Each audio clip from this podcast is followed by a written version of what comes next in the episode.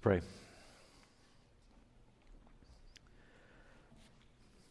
Father in heaven, this doesn't get old to me. I still can't believe that I, I get to do this. Thank you for the, the privilege of, of study this week. Thank you for the sacred moment now to open the scriptures to the people you've given me to love. And I pray, O oh Father, that you would, especially now, in a unique way, grant the gift of your Holy Spirit. That we would know the work of the Holy Spirit working through the Word of God in great power over these moments. Help me to be faithful to the Scriptures. That's my responsibility. Grant that you would open our eyes to see wonderful things in the Word of God, far more than I could possibly unfold for us today. May this message be what, what kickstarts the mission this week, truly, as we think about evangelism and outreach. Lord God, now accompany the, the proclamation of your word with the power of your Holy Spirit, applying it in, in unique and unsearchable ways, we ask for Jesus' sake. Amen. Well, if I may, I'd like to take just a few moments on the outset of this sermon in order to do some, some housekeeping that'll serve us well into the weeks ahead. And this is more on a, a personal note, just so you all know kind of what's up with, with me and my family. Uh, one week from today is Christmas Eve. Can you believe it?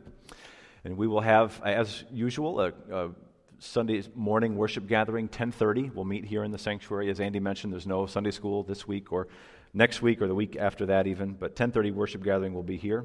And as it's christmas eve we'll also plan to gather once more as we traditionally do 4 o'clock here in the sanctuary. And uh, my family is planning to leave in between those two worship gatherings to head down to melissa's parents in st louis. And so the elders will lead that worship gathering one week from tonight uh, 4 p.m terry kruger will be preaching and we look forward to that and then as we look ahead into the new year, I have an announcement that some of you are aware of, but some of you aren't. And so I just want to level the, the playing field if I can. Uh, a number of months ago, I was, I was given an offer that I, that I can't refuse. Uh, a scholarship has been made available for me to travel alongside professors and students and members of Central Baptist Theological Seminary and Fourth Baptist Church in Plymouth. And the travel, the trip, is to the land of Israel. And by God's grace, I plan to leave uh, Friday, January 5th. I also have the privilege to travel alongside Guy Runkle, who's a student at uh, Central Seminary. And so I won't be alone. We'll be with the community there as well. Um, the trip is planned for 13 days altogether, so we plan to leave, Lord willing, January 5th, come back Wednesday, January 17th. Um, and just because it's on people's minds, obviously, when the tickets were, were purchased, nobody had any idea that the president would, would make the proclamation, the announcement that he made about a week and a half ago. Um, we have spoken with our trip leader who is on the ground in Israel right now, and he assures us that there's absolutely no reason to derail our plans for um, any purposes. Um, it, the fact is, Israel um, and the Middle East in general, I'm, I'm, not sure that there's ever an opportune time to travel to the Middle East. I don't know that we're ever going to find the best window in the world to do that. And so um, we will travel with caution. Traveling without caution would be unwise in the Middle East, but we look for God's wisdom and uh, his wise plans as we prepare. All right, this week and next, we have the privilege of studying a key passage in Luke's gospel. It's on the topic of mission. Perhaps you've gotten that flavor these past couple of weeks. And when I say mission, I mean outreach, evangelism, saying a good word for Jesus into the lives of those who do not yet know him, but desperately need him. Uh, many of you with us in this sanctuary this morning, you know Jesus. You have been born again by God's grace through faith in Christ. And you're here today because you love the gospel and you love the church of Jesus Christ. And what I want to ask you in this moment is can you remember a time in your life when that was not true of you, before that was true for you? You still have a recollection of that. You remember the first time that you heard the gospel? Or maybe you don't know the first time you heard the gospel, but you remember the, the, the person or persons, the link, a, uh, link, a number of links in the chain that were used to introduce you to Jesus, a number of key people. Well, this morning we have the joy of studying Luke chapter 10, verses 1 to 16, and they, they form the first of a, of a two part message this week and next, a two part exploration of what it looks like to be on mission for Jesus. And so this morning is part one, next week is part two. And these next two weeks in Luke's gospel are a gift to our congregation. Um, perhaps if you were with us last week, the Lord rang your bell as He did mine with the passage that we studied, and you've got your list of five, you're praying for people, and you're wondering, what does the next step look like? Well, this is the next step. This Christmas season, the Christmas season, is made for mission. So don't leave the baby in the manger. Make him the centerpiece of your conversation. The Christmas season is made for mission. So don't leave the baby in the manger. Make him the centerpiece of your conversation. An organization by the name of the American Culture and Faith Institute recently released a study that would um, indicate that a number of folks who identify as American evangelical Christians are doing very little as it relates to what we might call personal evangelism. Um, this study in particular claimed that only 39% of born again Christians in our country even believe that they should share the gospel with unbelievers. Now, at that point, I have questions about the research.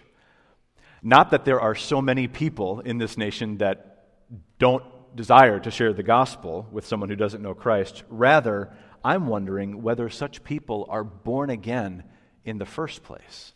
It's one thing to be a bumbling evangelist and to be um, unsure about how to proceed. It's another thing entirely to deny that you need to open your mouth to say a good word for Jesus. So we may need sharpening. We may need tools for sharing about Christ, but as pastor and author Jeff Vanderstelt says, you don't have to tell people to talk about someone that they love. They know how. If you have to tell people and train people to talk about someone they love, they don't love him. Or perhaps they don't know him as well as they might.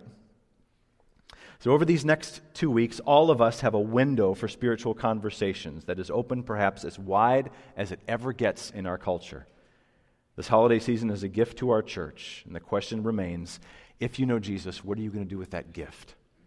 Christmas season is made for mission, so don't leave the baby in the manger, make him the centerpiece of your conversation. Three points from our text this morning. Each of them are related to evangelistic outreach. Let's get to it. Point number one evangelistic outreach is a y'all go for the church, not a y'all come to the culture.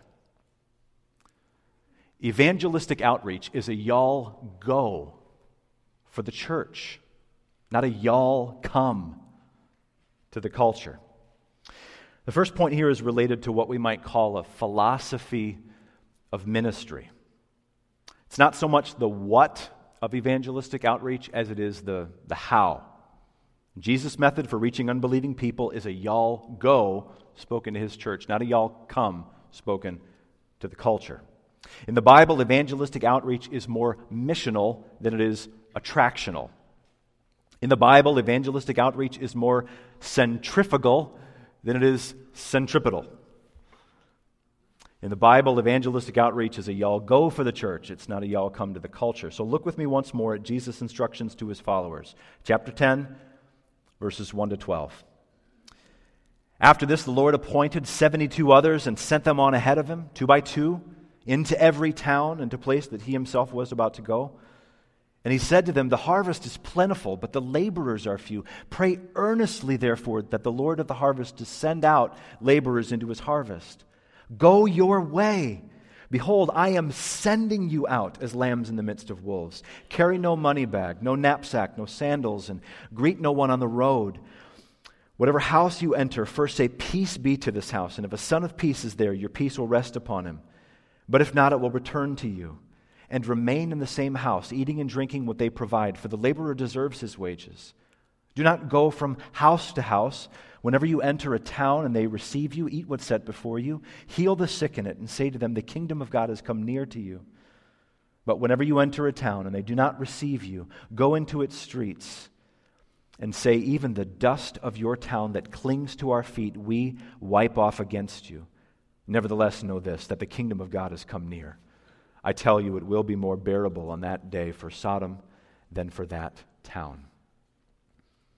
Now, obviously, we don't have time this morning to consider every last facet of these 12 verses. Let me give us an overarching principle that I see running through these verses. The, the movement of these verses, that, that movement is outward. Did you hear it as I read?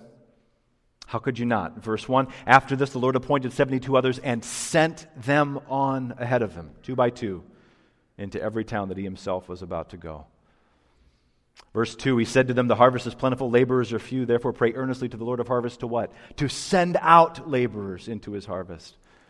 Verse 3 Go your way, sending us out as sheep in the midst of wolves. As we think about evangelism, we just want to get this straight on the front end. The Great Commission is not an invitation to lost people, it's a command for found people. Jesus says in Matthew 28, verses 19 and 20, All authority in heaven and on earth has been given to me. Therefore, go and make disciples of all nations, baptizing them in the name of the Father and of the Son and of the Holy Spirit. And behold, I am with you always, even to the end of the age. And Luke himself gives a great commission of sorts. It's in the Gospel of Luke, part 2, which is known as the book of Acts.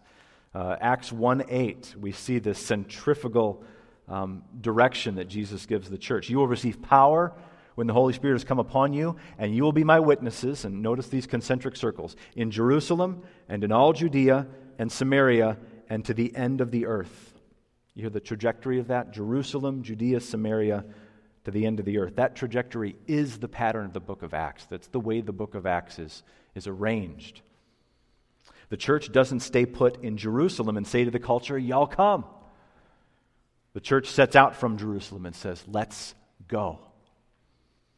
And my question for us this morning is Is that what your life looks like? As it comes to the burden of evangelism, is that what your life looks like? Does your following of Jesus look anything like this? You say, I'm, I'm not sure, but I, I want it to. I really want it to. And trusting that that's the case for you, I'd like to offer four practical gauges from these verses um, and you can know whether or not you're on the y'all go plan or the y'all come plan. Okay? Four practical considerations that all evangelists carry with them. Four R's. You ready? First conviction for evangelistic outreach. Evangelism involves first the rank and file.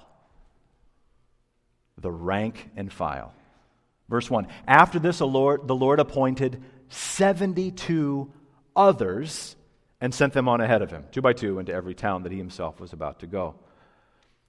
Do you ever wonder who the 72 others are? I've always wondered that, ever since the first time I read this, years and years ago. Jesus, I know. The 12 I recognize. Who are these 72? Well, I had the opportunity to research that a little bit this week, and you know what I came up with? I have no idea.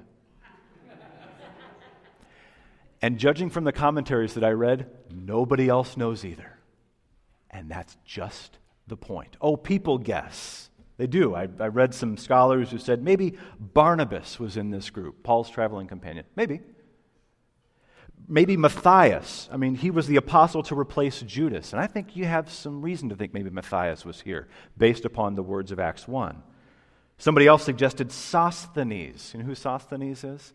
He was Paul's friend who was with him when he wrote 1 Corinthians, 1 Corinthians chapter 1 verse 1. These are guesses at best. Most of these people are not a footnote on a footnote in redemptive history. We simply have no clue who these 72 people were. And that's precisely the point. Christ followers who are pushing the ball down the field for the gospel understand that Jesus commissions normal people everyday people, the rank and file, to be involved in evangelistic outreach. I love that verse 1 makes it very clear that the 12 apostles were not numbered among these 72. You see that? Luke's, Luke's very intentional to say that. Luke says, After this, the Lord appointed 72 others and sent them. This is not apostolic evangelism, this is non apostolic evangelism. And if you were inclined to think, yeah, but that's why we have pastors today, right? Well, pastors are the ones who do outreach for the church, right? Well, if I could change the preposition in that last sentence to with the church. Yes, pastors do outreach with the church, but not for the church. If anything is the case, Ephesians 4:12 says that pastors are given to equip the saints for the work of ministry. That's a pastor's job. And to keep up by being evangelistically intense in their own sphere of influence. You know, it doesn't even occur to Christians who take the mission seriously um, like this to attempt to shift evangelistic responsibility away from themselves to religious professionals. Why should religious professionals get to have all the fun, right? So, the first conviction for evangelistic outreach is that it involves the rank and file, it involves everybody. Second conviction evangelistic outreach involves risk. Evangelistic outreach involves risk. Verse 3 Go your way, and behold, I am sending you out as sheep in the midst of wolves. Now, instead of just raking us over the coals for being cowardly in our evangelistic witness, allow me to just seek to inspire you, if I can, for a moment. This is a quote I've shared before, um, but it bears repeating. 60 years ago, in 1947, author Howard Guinness wrote a little book called Sacrifice. And in it, he asks this Where are the young men and women of this generation who will hold their lives cheap and be faithful even unto death? Where are those who will lose their lives for Christ's sake, flinging them away for love of Him? Where are those who will live dangerously and be reckless in His service? Where are Christ's lovers? Those who love him in the souls of men more than their own reputations or comfort or very life. Where are the men and women who say no to self, who take up Christ's cross to bear it after him, and are willing to be nailed to it in college or office or home or mission field, and are willing, if need be, to bleed and suffer and die on it? Now, he's not done yet. He's just getting warmed up. He says, Where are the adventurers? Where are the explorers, the buccaneers for God? Who count one human soul as of far greater value than the rise or fall of an empire? Where are the men and women who will pay the price of vision? Where are the men and women? Where are God's men and women in this day of God's power? Isn't that great? Yeah. Don't you want to be that way? Yes, you do. Yes, you do. If you know Jesus, he's sending you out today as a sheep in the midst of wolves. Don't let anyone tell you any different. Evangelism involves risk, always has, always will. Third conviction evangelism involves resolve. Evangelism involves resolve. Verses 4 to 9. Carry no money bag, no knapsack, no sandals, greet no one on the road. Whatever house you enter, first say, Peace be to this house. And if a son of peace is there, your peace will rest upon him. But if not, it will return to you and remain in the same house, eating and drinking what they provide, for the laborer deserves his wages. Do not go from house to house. Whenever you enter a town and they receive you, eat what's set before you, heal the sick in it, and say to them, The kingdom of God has come near to you. Now, there's a lot packed into that subpoint, far more than I can unpack in this subpoint. But suffice it to say, these six verses, as you think about evangelistic outreach, I think they all, to one degree or another, involve resolve, being resolute. Resolve for the 72 for them meant to travel light. Resolve for the 72 meant Jesus was saying, look for folks, be resolved to look for folks with spiritual and relational warmth. That's verse 6. And I camp out here for just a moment. You may have a list of five. Or like me, you have a list of 28, I think. And I think about people. If negative 10 is a stone cold hardened atheist, zero is conversion, and positive 10 is Billy Graham, let's say, you probably have people anywhere from negative 10 to zero on your list. And my recommendation, I think Jesus' recommendation is go like a heat seeking missile after negative 2, negative 1 okay, negative 0.5. In other words, if a son of peace is there, your peace will rest upon him. Look for the person of peace on your list of five, the person with spiritual and relational warmth, the person that's not laughing you out of the conversation, but they don't know Jesus all the same. Focus on that person. Be resolved to focus on that person. Resolve to establish meaningful relationship with lost people in the context of their own lives. You see that several times here. Moving on to the home turf of these people, not going house to house, but, but camping out and getting to know a family or two.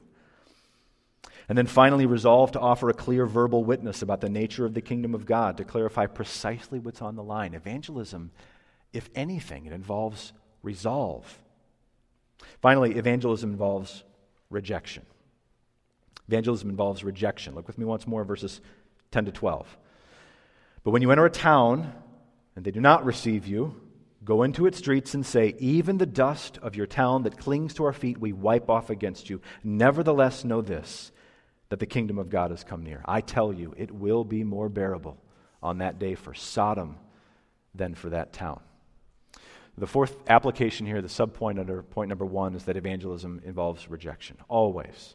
If you're doing it right, it, it does. Two weeks ago, we had an entire sermon on what it looks like to endure and to bear up under rejection and to develop endurance. So we won't linger here. What do you do when you're rejected? Well, this is what Jesus teaches us to do thicken your skin, soften your heart, press into the mission. Thicken your skin, soften your heart, press into the mission. It's just that simple. So, how do you approach outreach? Whose job is evangelism? Well, you know you have a y'all go approach when your convictions for outreach involve the rank and file, risk, resolve, and rejection. You see why the y'all come approach is so tempting? It's been that way for the American Evangelical Church over the last generation or so. Uh, you lean on religious professionals to do the work of evangelism, not the rank and file. You live lives of safety rather than risk. You pursue the mission at your convenience and you bail when it gets difficult, not to press in with resolve at a number of different levels. And you're, you're obsessed with other people's acceptance of you rather than prepared for their rejection of you. But Jesus gives us a different approach. Evangelistic outreach is a y'all go for the church, not a y'all come to the culture. Second point today evangelistic outreach is a warning to unbelievers that Jesus cannot be safely ignored or rejected for long.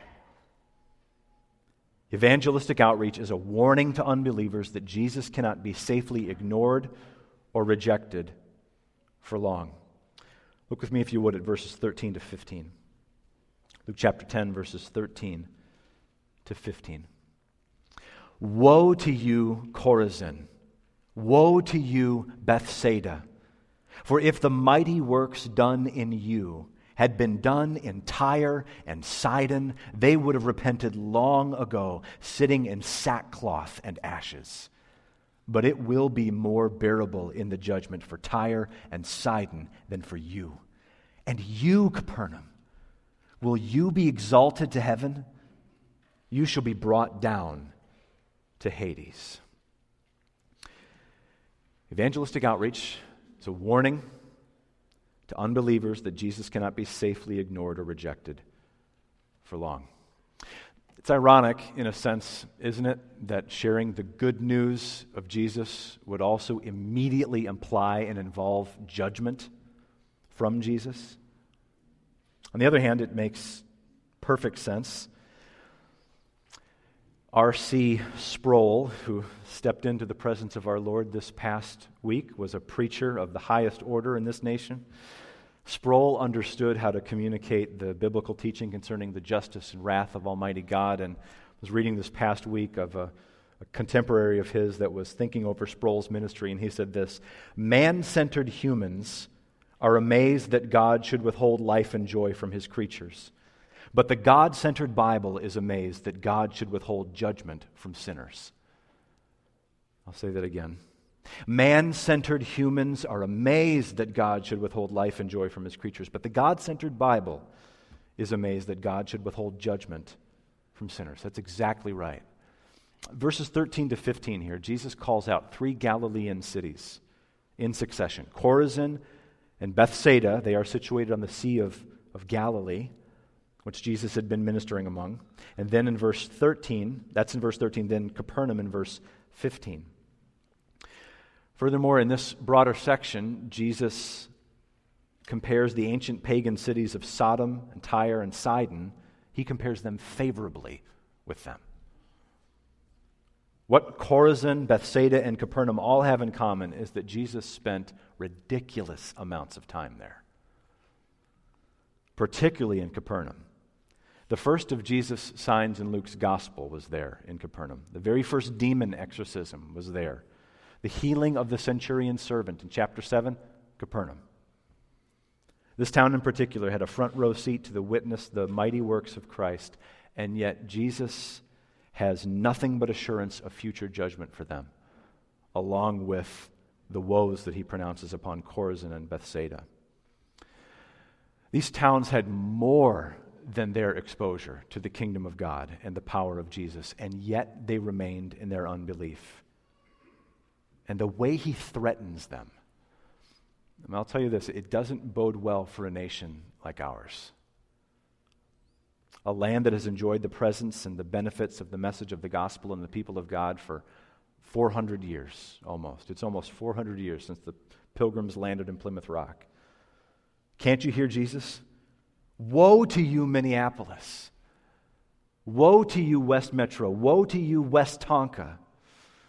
I suppose this is anecdotal, but when I think about all of the folks that I know in my web of relationships, I would guess three quarters of them are yet unchurched, most of whom grew up in church of some kind or another. Most all of them, of course, have heard of Jesus. In fact, I think the only legit unreached people group in the Westonka area would be children of unbelieving parents. And I think there are people who've never heard the name of Jesus. There are preschoolers with parents that are unbelievers in our community.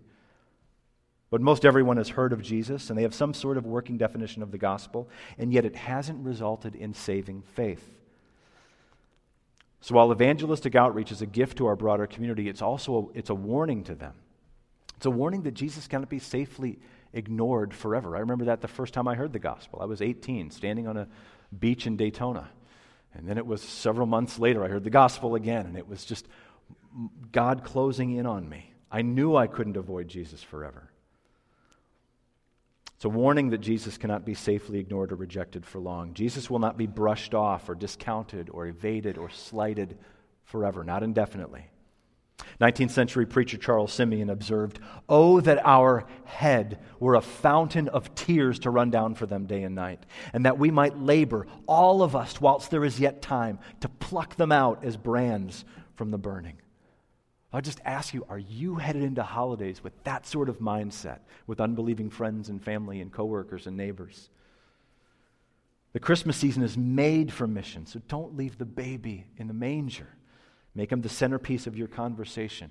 First, evangelistic outreach, it's a y'all go for the church. It's not a y'all, they're not coming. It's not a y'all come to the culture. It's a y'all go for the church. And secondly, evangelistic outreach is a warning to unbelievers that Jesus cannot be safely ignored or rejected for long. Final point today evangelistic outreach is a reminder to believers that our union with Christ is inexhaustibly profound. Evangelistic outreach is a reminder to believers that our union with Christ is inexhaustibly profound. One final verse. In some ways, we've saved the best for last, then we're done. Maybe done a little early today. Luke chapter 10, verse 16. Luke chapter 10, verse 16. Jesus is speaking to his 72 rank and file believers, and he says, The one who hears you hears me, and the one who rejects you rejects me. And the one who rejects me rejects him who sent me. You remember the words of Jesus in the Great Commission? I already read it for us, Matthew 28, verse 20. He says, Behold, I am with you, even to the end of the age. In Luke 10 16, there is a further confirmation of that truth. Jesus says, The one who hears you hears me. The one who rejects you rejects me. The one who rejects me rejects him who sent me. As a Christian, you're not just justified by Jesus. You are joined to Jesus. You say, How? Well, it's like a vine and branches. It's like a husband and a wife. It's like a temple cornerstone and living stones. It's like a head and a body. The New Testament images that describe our union with Jesus are nothing short of staggering. But that just, I think, gets our sanctified imagination primed a little bit. I think these New Testament images are not exhaustive. I think they are encouraging us, begging for further creativity. That's why my daughter and I put together that little booklet, Five Rooms, on the doctrine of union with Christ. And one of the statements that's in the back appendix of that booklet is a beautiful quote by a, a senior saint who's gone to be with the Lord named Ray Ortlund. And he says this We're in Christ the way a baby's in a womb, but better. We're in him the way a moth is in a chrysalis, but better. We're in him the way a deep sea diver's in his diving suit, but better. We're in Christ the way birds are in the air, fish are in the sea, but better. And then he asks, Can you think of other comparisons of how a Christian's in Christ? And then he says, None of them can measure up to all the wonderful things it means for a believer to be in him. I, I just think that's gorgeous. That has captivated my imagination since I first heard it. It's from Ortlund's beautifully titled book, Circle of Strength. Become what you were meant to be a Christ enclosed Christian. Well, that's why Jesus says what he says here. If you're a believer, you are Christ enclosed. Always. Therefore, what Jesus says here at the end of our text in verse 16 is the furthest thing from an overstatement. The one who hears you hears me. I am with you always. The one who rejects you rejects me. The one who rejects me rejects him who sent me. Do you realize the person who is with you all the time if you're a Christian? You realize the presence that is with you all the time if you are a Christian? Do you realize the power that is yours all the time if you are a Christian? Friends, the doctrine of union with Christ alone is sufficient motivation to get out there and make a racket for Jesus. My, my wife and I, at the last minute, were invited to a, a 40th birthday party in the area last night, and I didn't even know it was going to happen until maybe two days ago. And I remember thinking, I was asking her, who's on the list? Who's been invited to come? And she rattled off a few names. And, and I was thinking, you know, there's another name on that list that they didn't bargain for. Jesus is coming tonight. And it's a privilege. You go two by two, sometimes with your spouse, into a party to make a big deal for Jesus. Notice the flavor here, too, in verse 16. Verse 16 prevents us two different areas, I think, with regard to evangelism. It prevents us from being kept away from evangelism, and then I think it also prevents us from being swept away in evangelism. Here's what I mean.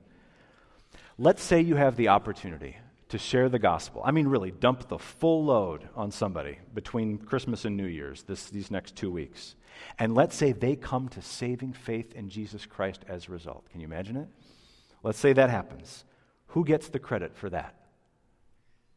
I mean, who are they really receiving? Not you, Jesus. The one who hears you hears me speaking through you. Or think about the other side. Let's say you have the opportunity to share the gospel with someone this Christmas and they laugh you out of the conversation. Hmm. What then? Who are they really rejecting? You? Don't flatter yourself. Jesus. Jesus. We don't matter that much in the final analysis. The one who rejects you is rejecting me. The one who rejects me rejects him who sent me. So, can we just settle down, not be so anxious about evangelism over the next couple of weeks. Simply enjoy the presence of our Savior in union with Him. Evangelistic outreach is a reminder to believers that our union with Christ is inexhaustibly profound. You are a Christ enclosed person if you know Jesus. Well, let's review. This Christmas season is made for mission, so don't leave the baby in the manger. Make him the centerpiece of your conversation. Evangelistic outreach is at least three things in this text. First, it's a y'all go for the church, not a y'all come to the culture. Evangelistic outreach is a warning to unbelievers that Jesus cannot be safely ignored or rejected forever. And evangelistic outreach is a reminder to us that our union with Christ is inexhaustibly profound. So, friends, we have a golden opportunity over the next two weeks. golden opportunity. All of us, in one way or another, will be rubbing shoulders with folks who are far from Christ. And remember, even if they appear to be far from the Savior, if they are near you, they are closer to Jesus than they think. That's an encouraging thought. So, how might the Lord be pleased to use you over the coming days? Some of us have unbelieving family members, broader, uh, extended family, and you're going to be moving right into those uh, parties and those get togethers over the next two weeks. Others of us have Christmas parties through work or local community gatherings, and it's, it's on. You're going to have an opportunity to be with people who don't know Jesus. And maybe you don't anticipate any unique social opportunities over the next two weeks. That's fine. Just look around. They're everywhere. At the grocery store, they're at Super America, they're at the supermarket, they're at the gym. Friends, the opportunities abound. Let's not make this any more complicated than it has to be. And whatever else we do, please do not be stingy with the gospel this Christmas. Amen? If you'd like some more practical help, I would just draw your attention to the community group study guide. You can find it on the inside of your sermon notes. The study guide is from David Mathis, a friend of mine and one of the pastors of Cities Church here in Minneapolis. Uh, David is in turn leading on a book by Randy Newman called Bringing the Gospel Home. It's an excellent guide. Use it in your own personal devotions, use it in your family worship time, use it in your community group over the next two weeks. It will help you to make much of Jesus this holiday season. Now, next week, we're going to check in to see how things are going with us and with the 72, because we're right in the middle of the sermon text. They're going to return from their missionary journey, and they're going to report to Jesus how it went. And then Jesus is going to evaluate their mission. So, one week from today, on Christmas Eve morning, we'll get to see not only their report, but Jesus' evaluation of it. And we've got a marvelous text for Christmas Eve morning. I can't wait. Right now, let's pray. Father, thank you. Thank you for the adventure of evangelism. Thank you for the rush of being a part of the greatest mission that was ever hatched in the history of this planet. Lord Jesus, you are our coming King. And we so want to be found with our hands to the plow when you return. And so, as we focus on Advent, Lord, may we look backward to the incarnation, to the baby in the manger, and may we marvel and worship at the feet of our King.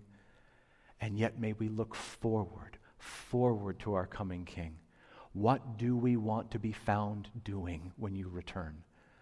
How about sharing the gospel with a lost person on our list of five? That would be glorious.